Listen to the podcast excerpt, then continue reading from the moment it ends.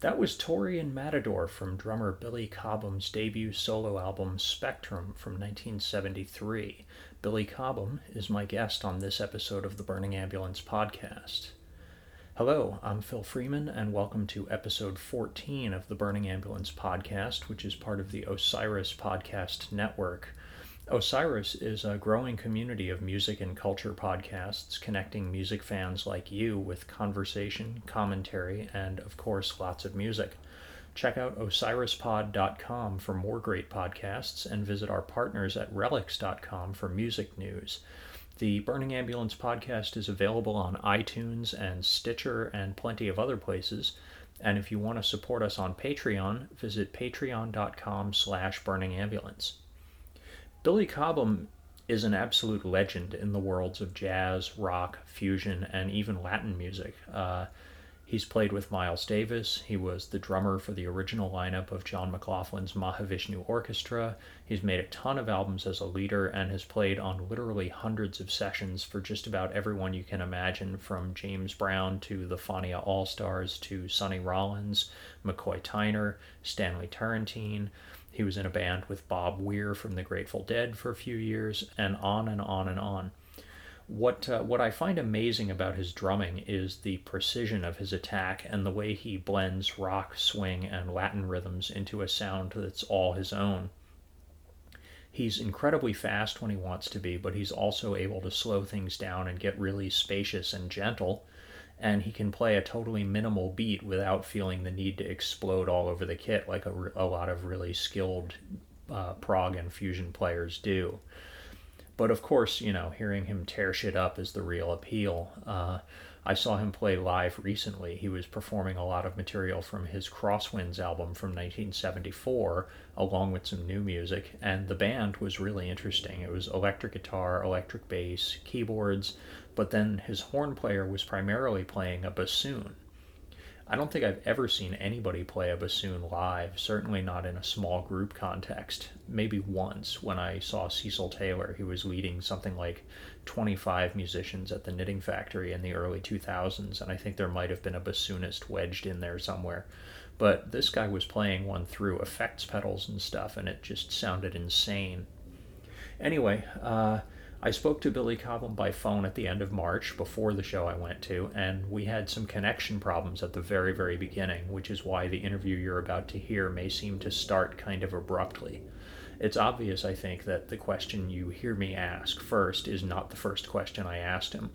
But once we got the phone issues resolved, we had a really great conversation. Uh, we talked about a lot of different aspects of his career, about Miles Davis, about John McLaughlin, about Santana, about the Fania All-Stars, about the actual mechanics of drumming. Uh, I really think you're going to enjoy this episode, so I'm going to play one more piece of music. Uh, this is a live version of the Noonward Race, which is a tune off the first Mahavishnu Orchestra album, but this live version was on a compilation originally and then showed up as a bonus track when all of their records were put together in a box set a few years ago. So here's that, and right afterwards you'll hear my conversation with Billy Cobham.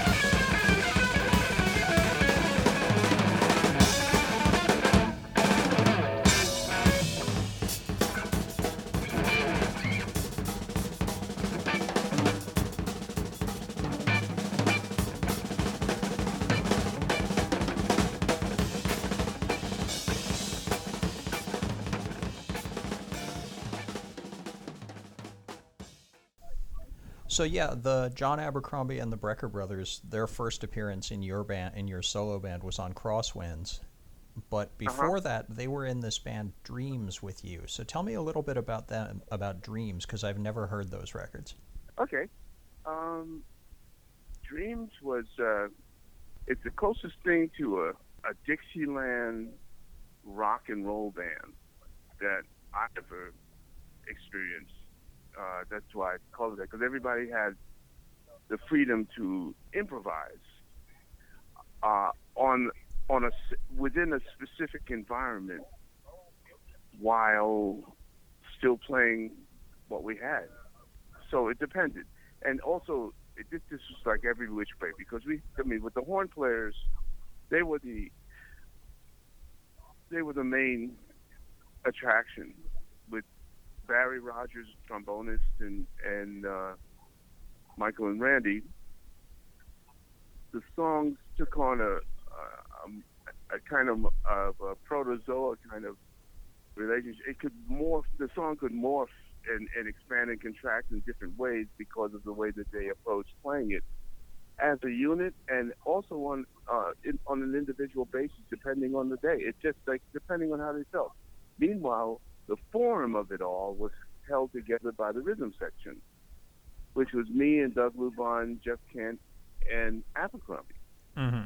And we had a we had a, a really good time. When when when Jeff and and Lubahn uh, dropped out of the band, then we had uh, Don Grolnick, and at one point, uh, who came? Oh, um, Chuck Rainey, and then. And so we had that rhythm section, and then Will Lee came, and that was the last rhythm section that I was involved in with that band. But that was fundamental. Now, the rhythm section was sort of like the foundational uh, engine and, and, and set uh, sandbox, if you will, that you could they could play inside. But yet they could take it any way they wanted and, and alter it, and uh, uh, based on their real-time agreement sound-wise. And it was, uh, it was pretty interesting. Yeah, for a while there, we, we had we had a strong shot. The problem is, is that we didn't know what we had. This was all being done kind of naturally. Mm-hmm. Yeah. And then a bunch of those guys came back for your solo albums, not just John Abercrombie and the Brecker brothers, but also I recognize uh, Don Grolnick's name as well. He was a keyboardist on some of your seventies records. Uh, Grolnick, yeah, right. Grolnick was in there too, at one point or another. Mm-hmm. Now, George Duke was on several of your solo records. Uh, he was on Crosswinds and on Life and Times and on Inner Conflicts, but a lot of the time he was under a pseudonym. Was that just because of, like, label politics and stuff? Yes, in a word. So they just he just kind of had to hide him? Yeah, no, it was his choice, not mine. Oh, okay. You know, Yeah, I, it was. I mean, I was not that that that up to speed on what was going on at that particular time, except that I think it was more George's and his management's uh, approach, where they did not want to expose him on on recordings that they felt would be in the future somehow water down his worth. So that's, I mean, just from my opinion. So they they told him to call himself whatever he called himself. Uh, uh-huh. I can't can't remember. Yeah. But uh, it was something really kind of funny, and you know, it just became that kind of thing. As long as I mean, like like record companies really cared until somebody brought it up in the legal department, or someone brought it to the legal department of the record company to see if they could get any more money extracted from the artist. You know, based on the technicality, fundamentally. And see, now you got me started, and that's a terrible thing. But yeah, there you go. Yeah, I'll shut up.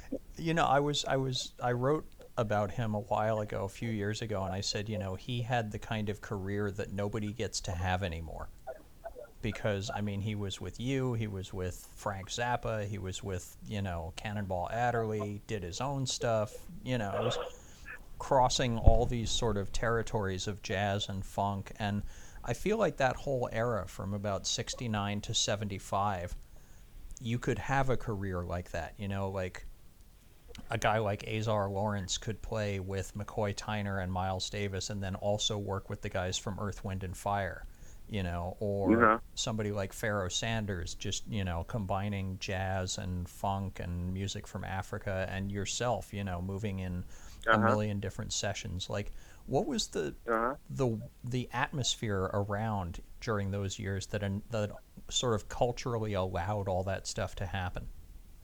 As a matter of fact, I, I think that there's a paralleling atmosphere now, um, because music has a tendency, I mean, for this to happen again. And um, not just to happen again, it's happening again. Because it was also a lot of musicians trying to fill, not trying to, but having having to fill uh, the, the, the, the, the gap uh, or the... the the short side of the, the vacuum left by many other artists who would do that. Remember, twenty sixteen, twenty fifteen, twenty sixteen was one of the most devastating years for loss, loss of musical artists. I mean, a lot of people left us. They died. Mm-hmm. Giro, I mean, all kinds of people passed. Uh, oh, I mean, since the turn of the of the millennium, I, I've I've never heard of so many people, especially in the music industry, leaving at the same time, you know, and it tells, makes one think and wonder if it wasn't set up that way in, inadvertently by what they did to themselves or how how much they work or whatever happened that caused the whole scene to just fall out. Because a lot of people died just like Jimmy, uh, but Jimmy died really fast. I mean, these uh, these people were dying. They would. You know, there's a there's a show called The Walking Dead, and these people were, as it turned out, were fundamentally just that. From the, the different kinds of synthetic drugs or whatever that they took in contact with at one point or another. And they continued to work and continued to try to take care of themselves, but they had already been stabbed. So I suspect that that may have had a lot to do with it. And mm. they all just checked out fundamentally about the same time. Yeah, yeah. Now, I'm curious because, okay, you worked with Miles, and you worked with Mahavishnu Orchestra, and you worked with Dreams, all under Columbia, like all those people were signed to Columbia. So what made you decide to sign to Atlantic as a solo artist instead initially? Well, my first shot was to try to get with Columbia, but they didn't want me. And again, now we're talking politics. You know, I'm a drummer. Drummers don't make music. Um, drummers just keep the beat for everybody who can't, who who who are supposedly called musicians. You know, even to this day, you can have a record scratcher and it's the record scratch is not happening. It's always the fault of the drummer. But everybody, no one ever thought that the record that the guy is scratching and destroying uh, may have had a lot of musical information on it at one time that would blow his his whole concept away. Yet it's the drummer's fault. Well, um, since I couldn't get a a hold on anything at Columbia, I didn't. Next thing you know, uh, I'm trying to find a, uh, a a label, and the management of, of the Mahavishnu Orchestra, actually the management of John McLaughlin, who was Mahavishnu, mm-hmm. uh, they they decided, yeah, sure, sure, sure, sure. You know, I felt like they were just signing me on, and finally, Matt Weiss, who was a pretty strong element in the band, I, and I feel Nat was very on, I mean, was very wary of me. If I didn't, because I didn't ask for much at all. I always, I never depended on him for anything. I worked on my own, and that really pissed them off. Another nail in the coffin for me was that I was independent, and I chose to find a find instead of waiting to get paid more money, which I, I've been asked to do. Asked asked of them, I did get. I was successful once or twice, but since I wasn't getting what I needed, I would. I would go out and, and, and enhance whatever I could when I could, on my own, pay my tickets, whatever, to go back to Rudy's and uh, in in New York when the band was off and, and record it or something like that, and, and supplement my income. Mm-hmm. Um, that was a not necessarily the something that endeared me to these guys. So because they didn't know, they had no control over that. So what one thing led to another. When it finally came time for me to record, we tried. I wanted to record Columbia because I knew I was going to be leaving the band. I knew I knew that I was going to be I was going to be out. Um, McLaughlin had an alternative situation, and in, in the uh, Michael Walton and and the, all of that. The next morphing of, of Mahavishnu would be everybody wearing white on the bandstand and, and you know, throwing flowers and blah blah blah. You know, a throwback to uh, you know uh, strawberry strawberry fields forever, whatever. And uh, next thing you know, I get this this call from. Well, I get I get off from that that tells me that Mark Myerson, the head of A and R at, at Atlantic, would take a shot at it. And so I, I decided to put together my presentation and and do it. And uh, what happened was uh, I went there uh, with a I had a short rehearsal, what little I can remember of it, with people whom I felt matched up well with the music that I wrote. And uh, those people were Tommy Bolin, Jan Hammer, and uh, Lee Clark. Mm-hmm. We went over stuff, and next thing you know, I mean, in the blink of an eye, through Mahavishnu, I called Ken Scott, the engineer, and he agreed to produce it, and the rest is history. He got it done. Uh, it didn't hurt. It didn't harm anybody. It took no time at all, because back in those days, records were taking months to make and costing hundreds of thousands of bucks. And along I come with thirty-two thousand five hundred dollars, and I make a record and save it for twenty-two grand and get money for myself, and that completely shocked everybody because it just, you know, that just didn't happen. And uh, I mean, I, I remember making the call when I re- when I returned home from from uh, London with the master, and I called Matt Weiss and I said, "Hey, Matt, I'm home." He says, "You're home? What happened?" I said, "We made a record. It's done." He said, "But you left on Friday. It's Monday." I said, "Yeah." And he was silent. And um, it it was about the, the, the speed. Okay, one thing. But I think the, the next punch came down the road when the record became number thirty-one with a bullet as an instrumental record produced by a drummer. Mm-hmm. There was a lot of things like that that went, wait a minute. Where did we, how did we miss it? Where did we go wrong? Yeah. But no one ever said anything to me because, again, I wasn't independent. I was by myself. And so that could be controlled in a different way, which it was. Mm-hmm. Because I didn't know what the hell I was doing. And so it was easy to, you know, walk all over me because I, I really didn't understand. And the only way I was going to learn was to make mistakes. So here we are today. But goodness gracious, uh, it's been a bumpy ride. Yeah, yeah. Now, you were making, like, at least one album a year for a while with them, like sometimes two albums a year. So were you just writing, right. recording, touring constantly at that point? As much as possible, because that's the only way I could put some food on the table for myself and family. Mm-hmm. So I, I, I got the I got the message, you know. You want to make a record? Okay, make a record. You want to tour? You got to make another record. Okay, I made another record, Crosswinds. You know, it, it, it's a... Uh, It, it it became like, okay, in order for me to to have a band, and it was a good band, to attract people to continually work, I had to hire the best cats I could who would help me to present, based on my reputation at that point, my ideas. We did very well because one of the key things that happened that was consistent was I was a pocket drummer the very be- at the very beginning and throughout all of the stuff with Mahavishnu. So I knew how to play simply but effectively. And that helped me quite a bit. It wasn't about playing a million notes per bar. It was about playing the right notes at the right time in the bar and presenting a story, which I was fortunate to be able to do through music. Mm-hmm. And so I'm still here.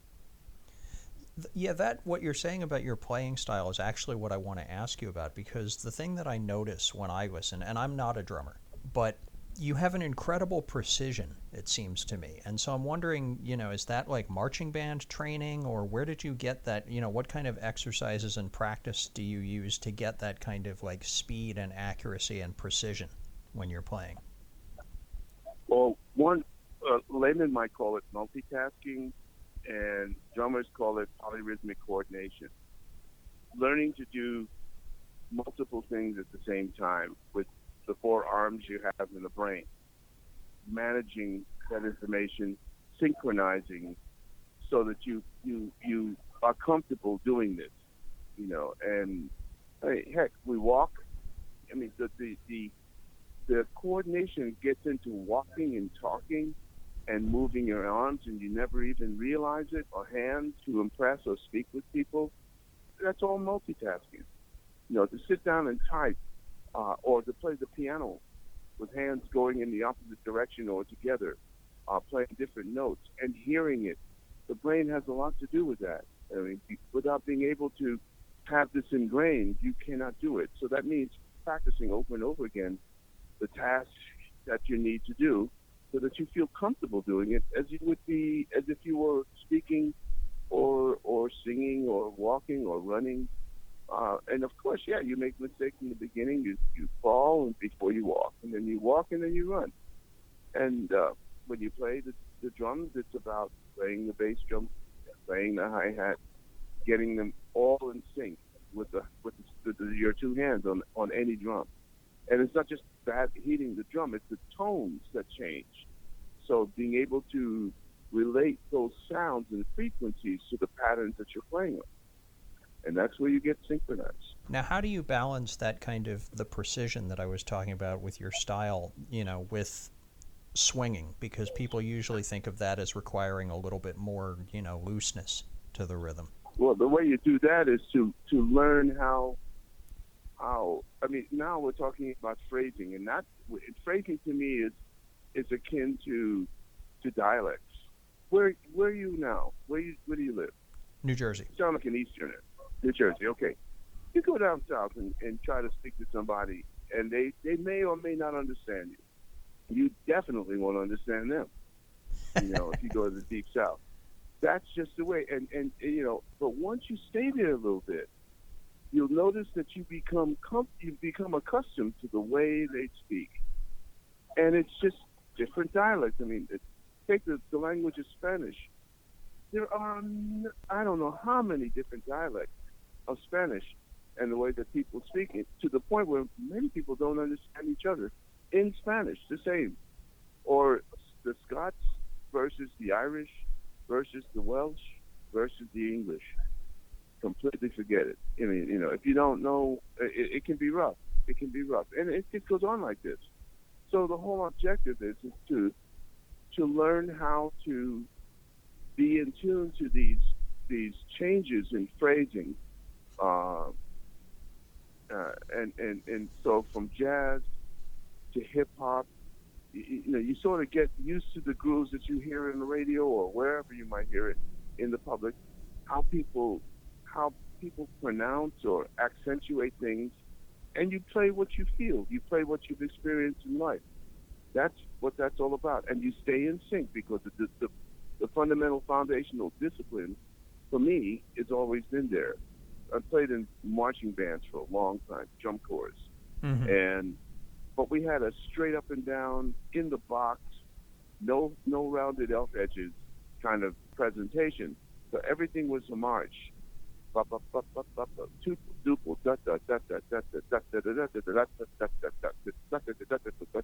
Everything was just exactly there. And then from there, you round off the edges. And if you're good at it, you'll be able to do it by hearing how things are phrased, playing playing your instrument as if you were speaking a language. Now you got something. Mm-hmm, mm-hmm. Now, I want to ask you about a few sessions that you played on, because just the ones that kind of leaped out, because you've played on hundreds and hundreds of records. But the George Benson album, uh, Giblet Gravy, uh-huh. was that your first studio credit? I think so. And how did oh, you get that oh, gig? No, no, no, no, no, no. It wasn't. Um, I think I did something for Hubert Laws at, uh, for then But Creed Taylor, then um, uh, who was with Verve, and the way I got my recording uh, co- commitments started with uh, my being in uh, brought into a, a band to take the place of the late Freddie Waits, who was a great, great musician drummer, but uh, at the time had had taken ill. And I I had a reputation for subbing for Grady Tate, uh, Bobby Thomas, uh, subbing as a young player around town, playing with uh, in, in trios like with Billy Taylor or uh, Eddie Bonamere, people like this. So my name was around, so I would sub for these guys, and became familiar a familiar name, not just from my playing, but what was very, very important. At least as important, especially in New York, but they took no prisoners. If you didn't do this correctly, and it was called be on time, which meant come and play when you you have agreed to be there. You play, and and you do a great job, and you leave. Thank you very much. If you, and there weren't a lot of people who could do that, so that helped me. Mm-hmm. And through Ron Carter, Roland Hanna, Hubert Laws, Grady Tate, um, who were very well ensconced in the recording studio, they didn't shout my name out, but a lot of people say, man, you know, if anybody could take Grady's place for it, Grady can't do this, or somebody can't do that, Mel Lewis can't do this. Uh, they said, yeah, call his number. This guy will do it. That's all. Mm-hmm. And it took a lot for them to do it. Reason? They were putting their reputation on the line, because if I didn't do well, people remembered who recommended me. Right, right. You know, and then they wouldn't ask them anymore. Mm-hmm. See, which meant that the word would go around, and this guy doesn't know what he's talking about. You know, and so they were reluctant, if they didn't really know anyone, to say anything. So when my name popped up, it meant a lot. You know. And uh, one thing led to another. I did the thing for Creed, and then the next thing that popped up was for oh, I, the guy who produced uh, uh, guy who produced Ramsey Lewis uh, when he had that he had his hits, The In Crowd, and all of that. Mm-hmm. Mm-hmm. Um, and they he was from Chicago, and he, he asked for a drummer to to work with with. Uh, with George. I mean, because Wes Montgomery had died, I think, in sixty-seven or six, something like that. Yeah, sixty-eight. Yeah. So they, there was a vacuum left again. And George was the guy that they, they chose to fill it. I mean, they saw he, they had this new electronic machine where George could play in an octave divider, and it would it would sort of like give him the idea, the flexibility to, to sound like Wes when he played with his thumb. Mm-hmm. And so that we made this record. Okay, then after that, within, I'd say, weeks, I ended up on a record with, with uh, Kenny Burrell, and that was with Creed Taylor. And that was called God Bless the Child. And from there, I started recording all of that. Yeah, yeah. Now, you were on you were on the uh, the James Brown song King Heroin. It was a recording done at um, at A and R A and R forty-eighth Street. Uh-huh. So that was Phil Ramone's thing. And I just, I don't think I did anything more than that with him. I don't remember. Just and the one track. Not that I would. Might have been one track. Man. Yeah. Yeah. Yeah. Now I got to ask you about working with Miles Davis, because you did a, a string of sessions between November sixty-nine and like the first half of nineteen seventy. But you uh-huh. weren't you weren't the only drummer he was using around that time. He was also working with Jack DeJohnette sometimes and Lenny White sometimes, uh-huh. depending on the session. Uh-huh. So when he brought uh-huh. you in, what was he looking for specifically from you, do you think? He was looking for me to play what I played. I don't think Miles... Miles may have mentioned one time to me, you know that, that pattern you played in rehearsal? I want you to play that. Play that on the session. And I was so petrified that I went, yeah, okay. And then when I got to the session, I didn't remember it. So I, he said, remember that thing that I told you to play? And I went, uh-huh. because I never spoke on the sessions, uh, unless spoken to. And he said, well, play that. And I played something. And he said, that's not what I told you to play. That's not what you played yesterday. He said, but I like what you played. And I said, okay. And because I couldn't remember what I played the, the night before. I was just doing whatever I did. Uh-huh. And uh-huh. that was the only time that I can recall, outside of him asking me to join the band, where I had to respectfully decline, that I had any conversations with him up to that point.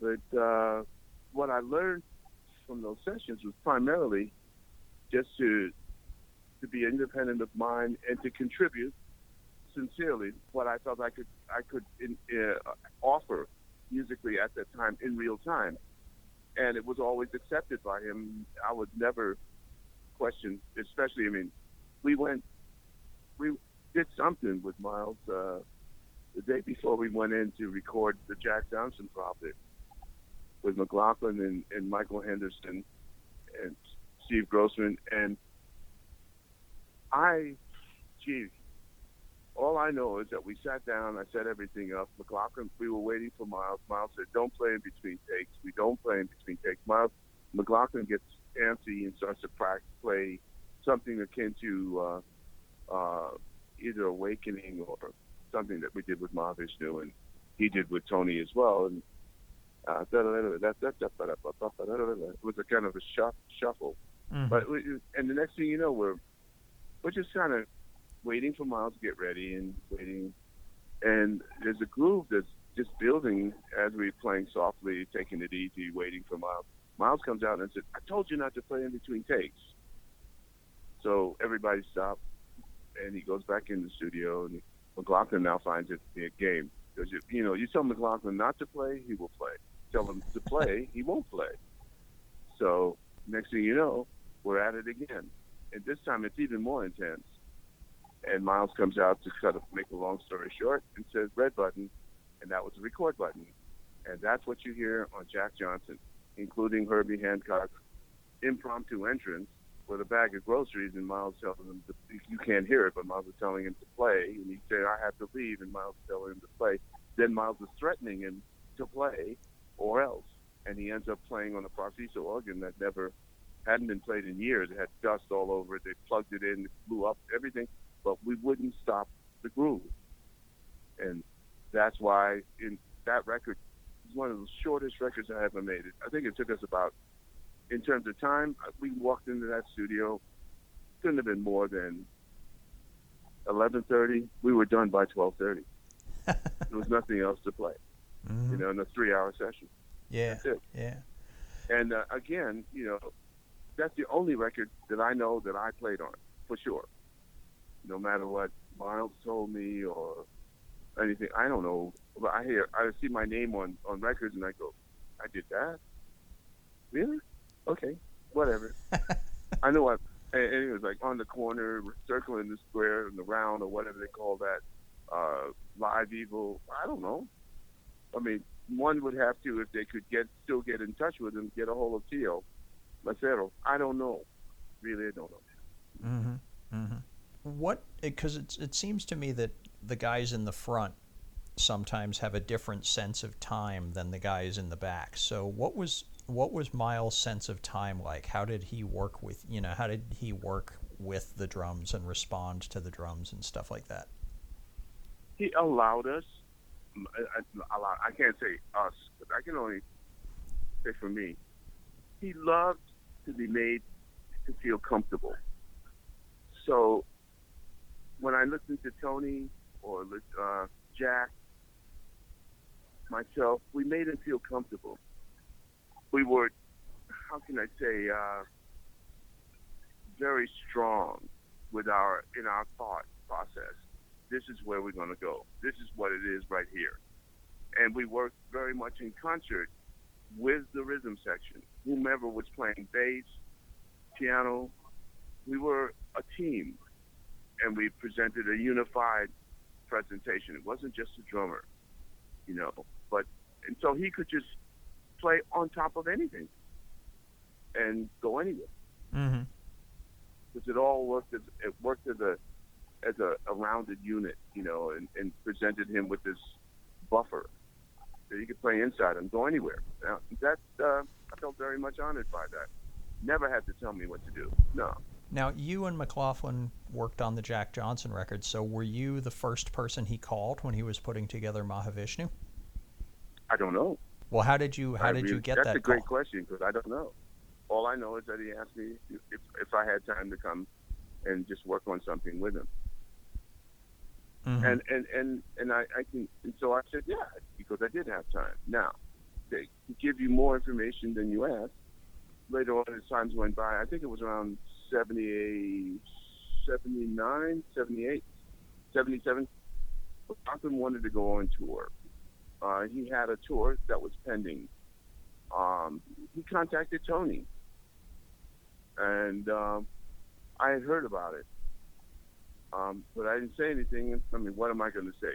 He wanted to go, and, and he hired Tony and, of all people, Jack Bruce, to go back out on the road.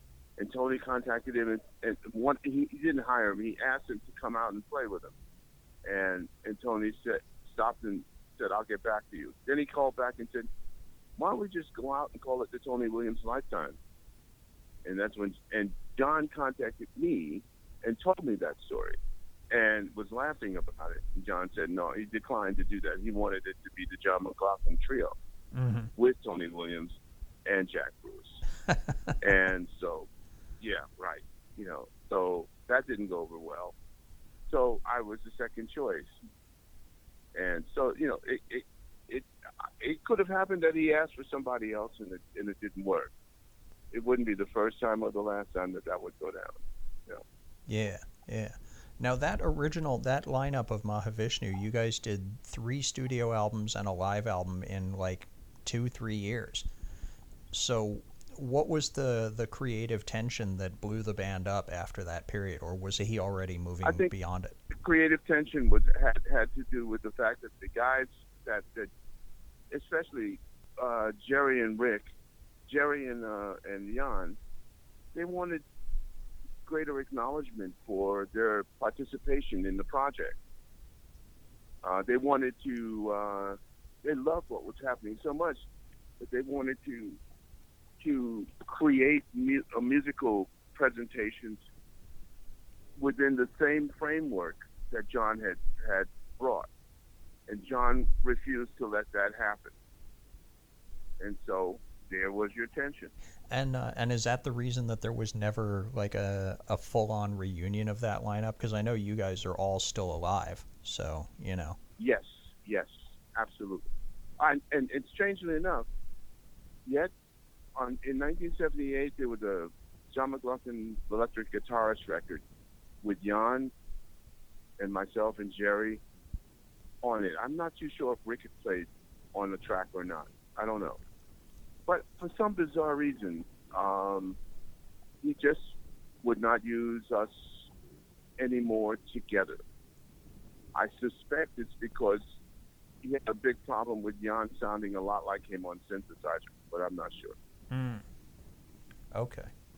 Now then, you also, you and McLaughlin worked with Carlos Santana on the Love, Devotion, Surrender record. Yep. There were multiple drummers on that record, though, right? There were also drummers from Santana's side? Uh, probably. I never listened to the record. Do you do you enjoy playing with, you know, a second drummer at all? Um, yeah, I have played with second drummers. As a matter of fact, I hired Gary Husband to work with me, and he played in my band, uh-huh. drums and keyboard.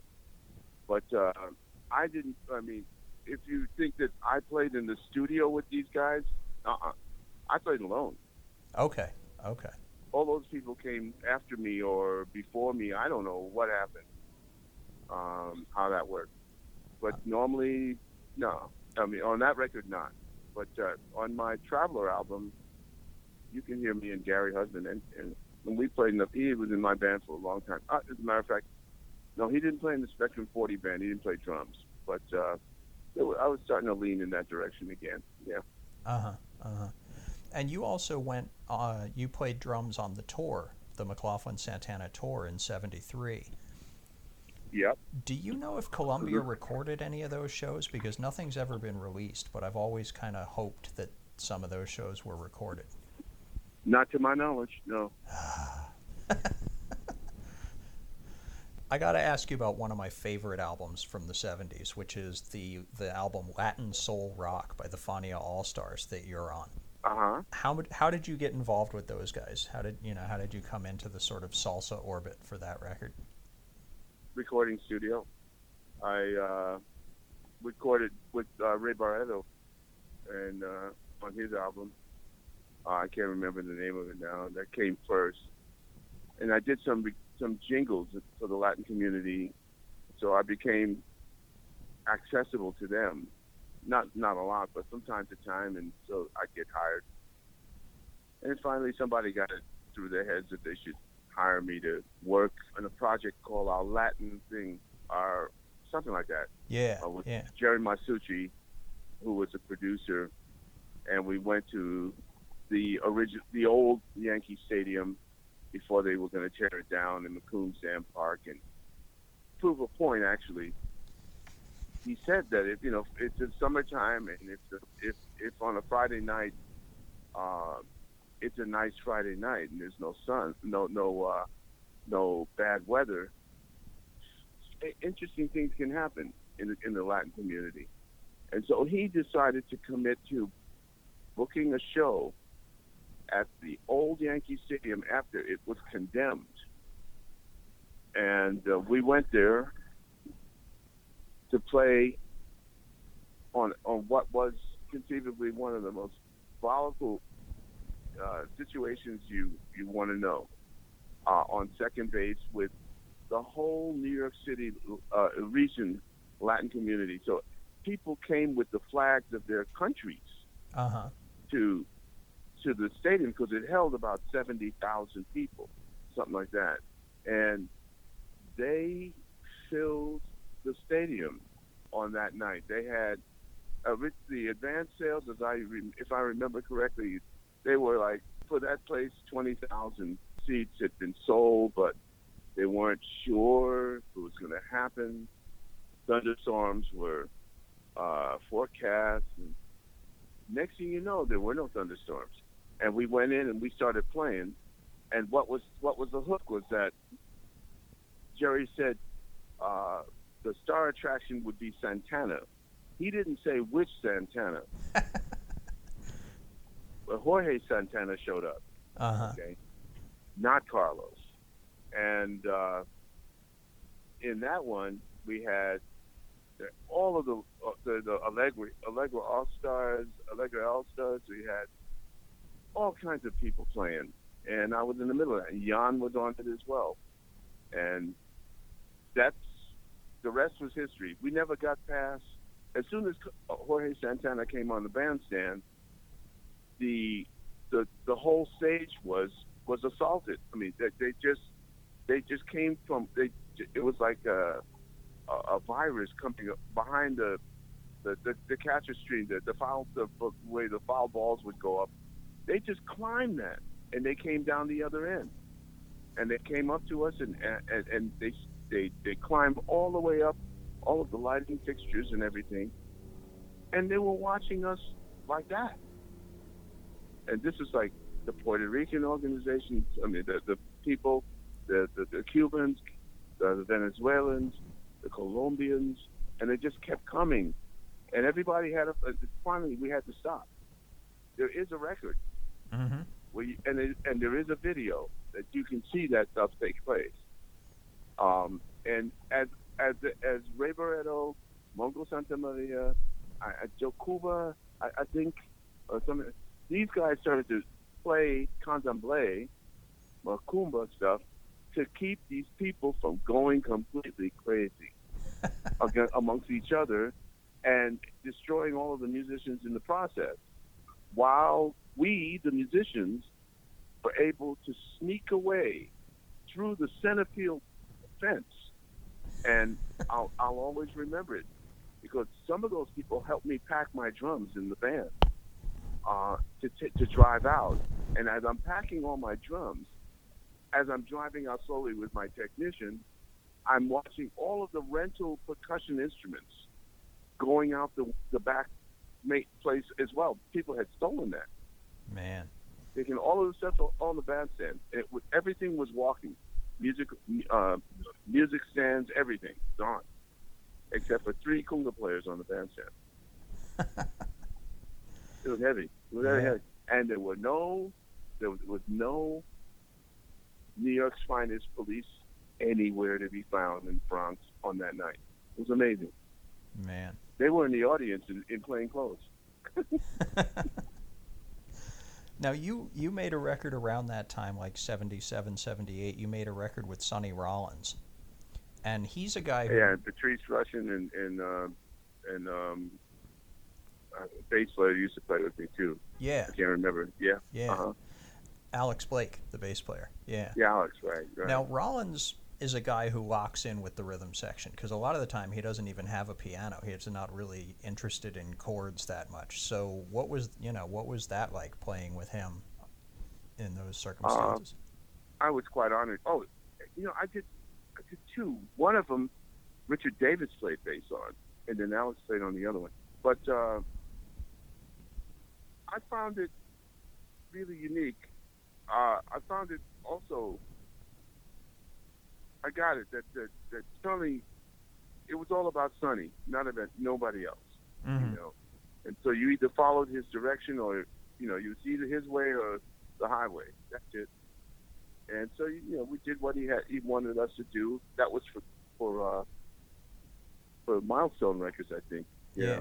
yeah. And, yeah. uh, yeah, it was, uh, it was an experience. And and I and, and that's all I can really say. Musically, I can't say a whole lot about that one way or another. Um, with maybe one of the only records, recording projects I've ever done with Patrice as well. I don't know. You know, it, it's like ships passing in the night. You, there's some people that, that you revere highly and, and you just never work with. I mean, it's a Demiola. I've never recorded with the guy. I've been in his presence very, very rarely. And one time, I think he, I even opened a show to him uh, over the last five years. It would have been the first time I'd ever played in his presence at all. Mm-hmm. Mm-hmm. And then a little bit in the seventies also, you played on a bunch of records on the C T I label, working with Creed Taylor. And, you know, yeah. guys like Stanley Turrentine and Grover Washington Junior and Freddie Hubbard and, yeah. you know, some Ron yeah. Carter sessions. C T I always had a really produced kind of sound, you know, very clean, uh-huh. very polished. So I guess my question is, how much can a producer change your drum sound? And how much do you worry about that when it's not your album? Well, uh, last question first, I don't worry because my drum sound, is, it's in my hands. They can do whatever they want, but it'll still be my character. It's not the sound of the drums, it's much, it's, the, it's a combination of How, of my approach uh, make, that makes up my approach to playing music uh, as as a uh, an element within the rhythm section. Mm-hmm. So I'm never worried about not being properly represented. If I'm not, then it's my fault. Give me cardboard boxes and I'll play who I am. No problem. Uh-huh. So uh-huh. it doesn't really kind of matter. Uh, they will they will. double down on and, and uh, on stuff. They will they will uh, use dampening and, and all kinds of stuff if they feel that it's necessary for what, what, what the physical presenta- uh, offering that they have in mind. That's not my problem. You know, I'll still be me when I'm playing. Yeah. No yeah. Now, on your own records in the eighties, you did some albums, the the albums that were on G R P and stuff like that, that had more of a programmed sounding feel, you know, and there were some, you know, programmed rhythms and stuff like that. So what were what were your thoughts about the direction that jazz and funk were going in in that, you know, in that period? Like, I'm particularly thinking of the album where you did a, a version of Sign of the Times by Prince. I wanted to incorporate the click track more in in my performance to set up a certain feeling, which I felt uh, a certain personality, which I felt was inherent in, in songs like Sign of the Times. Because mo- many times fans don't, they, they play on their own. They play raw. They don't. It takes them a very long time to record because they don't have they don't have rhythmic control of themselves. So they just play. And I thought, I'm going to use this as a as a tool, and I'm going to use the click as a tool. I'm going to try to play as mus- musically as I can, with inside the the, the parameters that the, the click track would provide me. And to this day, I still do that from time to time. Uh, until eventually you become the click track. You become used to, to sustaining uh, certain patterns because you know you, you feel comfortable with the, with uh, with the, the physical or co- physical coordinative aspects of it, so that you don't lose the tempo unless you want to, you know, or you if, uh, either making it faster or slower. But it's for a reason, and that was always, to me, uh, something that I, I felt was, was an element that I could explore or exploit and make it stronger from all aspects for myself. Uh, and I feel I've arrived there. I, I'm able to do that on a consistent basis now without a click. But uh-huh. still, I would use a click because I can hear the click and play inside it, whether it be all, uh, as we call, behind the beat or ahead of the beat, and still know exactly where I am, or in the center of the beat and know where I am. And this is something that I felt would be a good a musical dimension uh, element to have in my musical bag of tricks, if you will. Yeah, yeah. Now, speaking of that, of, you know, rhythmic control and things like that, I'm curious about the two records that you made with Bob Weir of the Grateful Dead, because... Right. I don't think of the Grateful Dead as being a particularly rhythmically tight group. So how was Weir to work with in that regard? Bob had a good sense of rhythm, and and also you can you can, well, if you listen to Franklin Towers, things like this that he's written, they have a strong sense of, of direction, and I never had any problem with him. And also, for what it's worth, I mean, his presentation as a vocalist was pretty good. I had no problem with it. And uh, it was more like a storyteller. Um, and the guy who kind of supported him in in both those areas of rhythm was Bobby Cochran. So Bobby was his fallback. Bobby had Eddie Cochran's voice, and he's a hell of a guitar player. So he was your solo player and in the band. And it, it just was, you know, he did all of the The, the right things, the, the, he had the right formula for that kind of rockabilly feeling, and it was cool, no problem. Mm-hmm. Had a ball. Yeah. Learned a lot, really, you know. Uh, that was my objective, was to, to, to understand better the whole, uh, to some degree, uh, the country, country and western side of things. But otherwise, I didn't, I didn't have a clue what to do with that stuff at all. It wasn't my, wasn't my music. I wasn't born in it, and I respected that. And so I, I didn't even move in that direction until until I was asked by Cochran and, and Weir to, to, to come and join him in doing this thing. Otherwise, I never would have moved that way. I never thought about it. Yeah, yeah. Now, you did uh, the albums, uh, The Art of Three, The Art of Four, The Art of Five, and then the records that you did with uh, Donald Harrison, the saxophonist. Those were all kind yeah. of a return to traditional jazz playing. So uh-huh. how does your approach to the kit change when you're doing that? Do you strip down to a little like Max Roach kit, or do you go, you know, do you still bring in everything? What I do is choose the drums that seem that, that fit the the, the the presentation. And with the Art of Three, I hear it. I wanted to find the the, the frequencies that would best enhance or support the other two musical elements in, in the in the in the group, and I found that to be a small set of drums, just because of the way I play, and nothing bigger than a twenty-inch bass drum. Uh, but if it's an eighteen, then it had to be about two inches longer, just so that it would hold tone, and what tone would be important. You know, most jazz musicians play in C, B flat, F, G, maybe. You know, not going to go too far away from that stuff. And so you find the notes that, that feel comfortable, and you connect in that way with those players. You know, you find the symbols that will stay out of the frequency range in terms of the the um, the local partials of the cymbals uh, clashing with what the bass player is playing. Mm-hmm. You, you, you think about these kind of situations uh, and what cymbal to play when. You know, so now you you're you're you're really being you're thinking artistically. You're not you're not an automaton. You're not just saying, oh, I'm going to do this. I'm going to play these patterns for this reason. They have all, everything you do has a reason, but it has to. It starts with what you're going to play on. Because if you don't understand why the drums are the way they are, how are you going to do anything with them? You know, and it goes on like this. So that's what I choose to do, depending on who's playing in the band, what the what the musical configuration is, and how they play.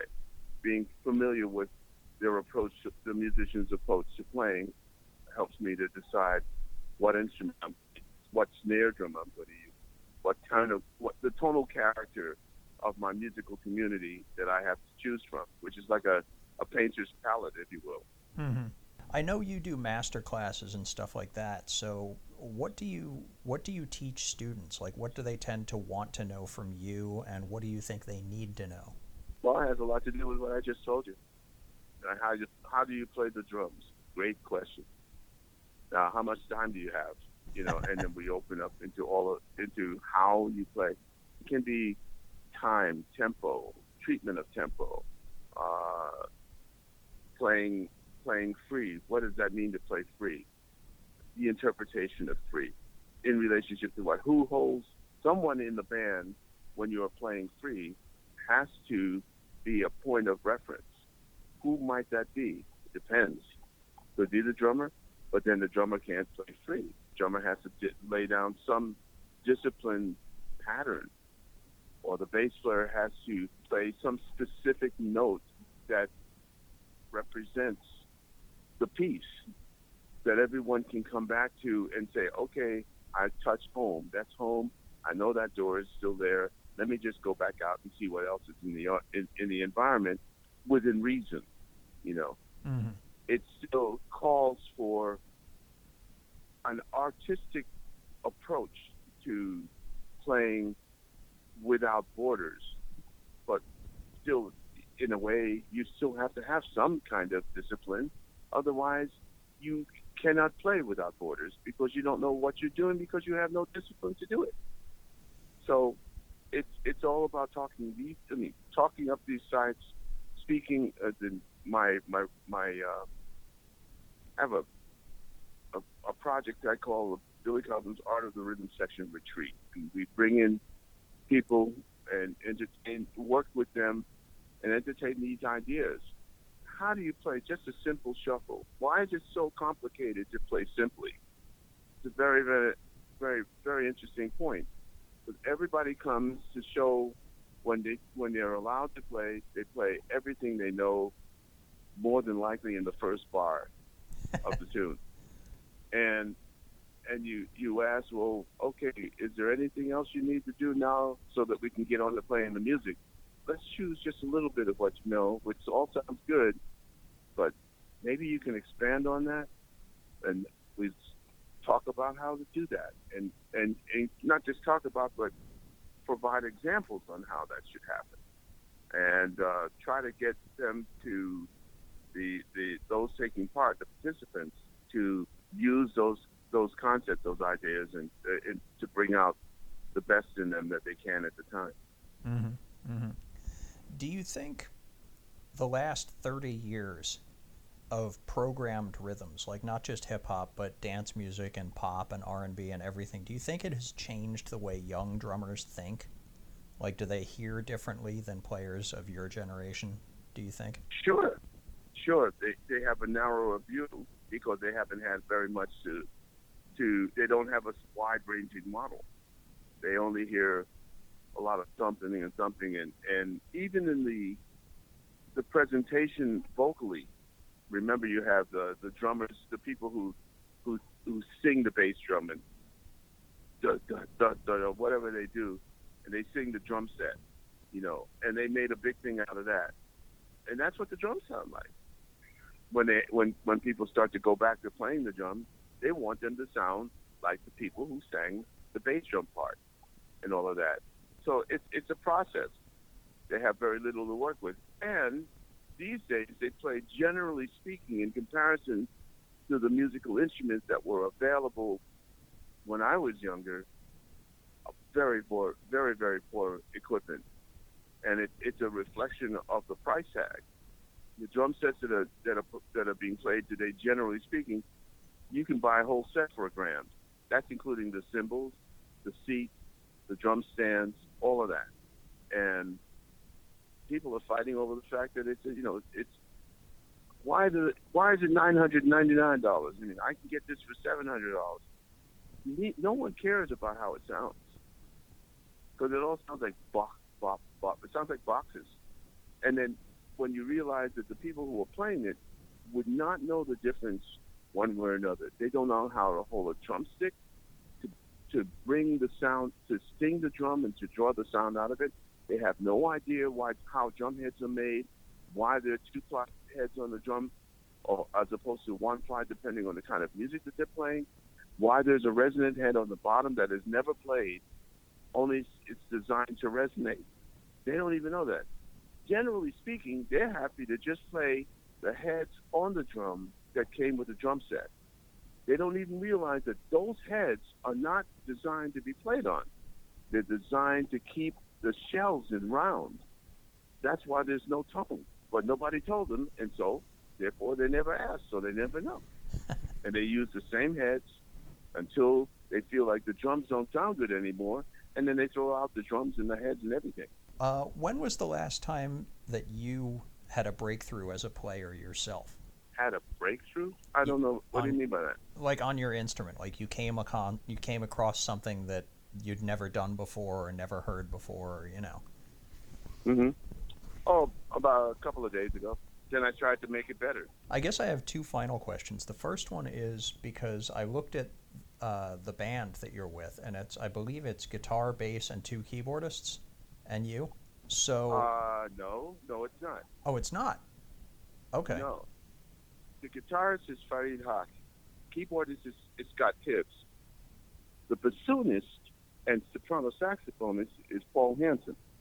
The bass player is Tim Landers. Oh, okay. I must have been looking at the Spectrum forty band rather than the. There wasn't uh, two keyboard players in that band either. No? that was, no. That was, that was Gary Husband. Uh, and then uh, Admira Ruiz for a split second, and then Jerry Atkins. And, uh, n- and they all came one after the other. Okay. Uh, never been two keyboardists in that band. Okay. No, okay. My band in the Europe has two keyboard players. Okay. Steve Hamilton and Camelia, uh, Camelia Ben Nasser. Yeah, that's it. Okay, but that's not the band that you're on tour with now. Mm-mm, mm-mm, so, so I guess no. My question, though, is how have you rearranged the... Uh, the Crosswinds music for this current lineup, since it, you know, it's a different palette of horns and stuff like that. So. Uh huh. Well, what I chose to do is to with with the, the new arrangements is to make it more of a a band presentation with parts where we all play together. Uh, with, there are canonistic parts, there, there are contrapuntal parts, so it, it gave everyone a, a specific part to play, uh, while.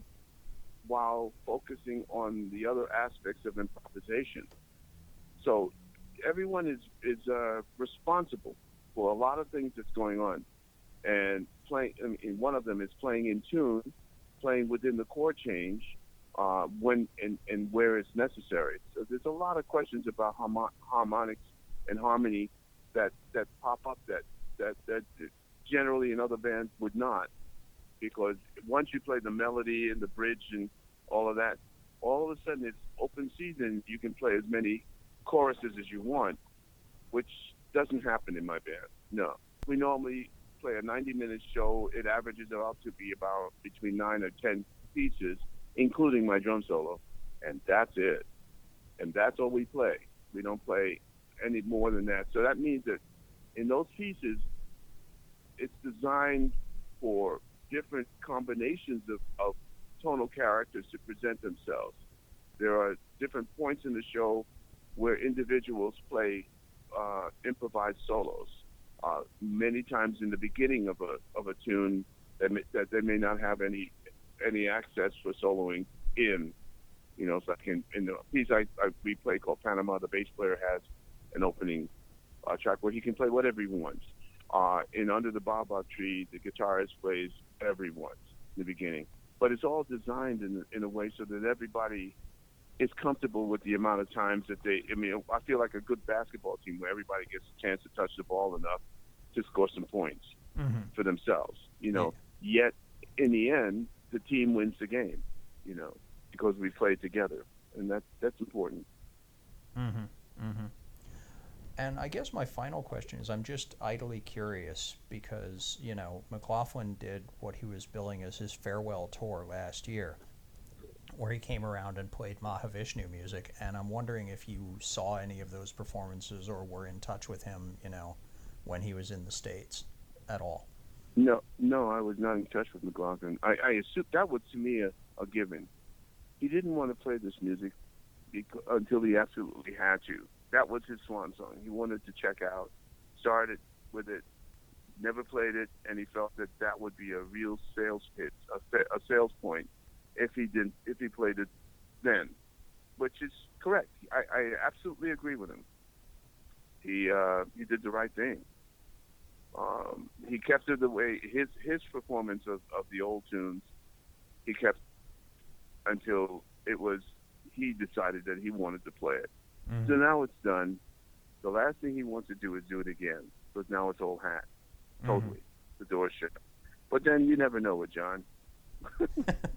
And I mean, he may come up with new arrangements of it. You know, you never know. From your point of view, it must feel kind of good that he had two drummers on that show. That it took, oh, I don't that care. It took two drummers to recreate what you had done. Well, wasn't the first time or the last time that ever happened either. You know, uh, with uh, uh, Jazz is Dead, that happened. Uh, there were two drummers, and um, they played my parts once I just stopped working with the band. Uh, with the Midnights, I think there were two drummers. You know, there you go. It from time to time, if that's what they, you know, it's not my, not my place. But uh, if that's what they feel they, they need to make it happen, then so be it.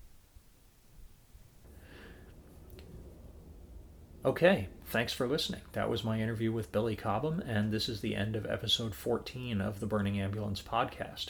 We're proud to be a part of the Osiris Podcast Network, so check out Osiris Pod dot com to hear other podcasts about all kinds of music and culture and a whole range of subjects. And Osiris partners with Relics magazine, so check out Relics dot com for music news.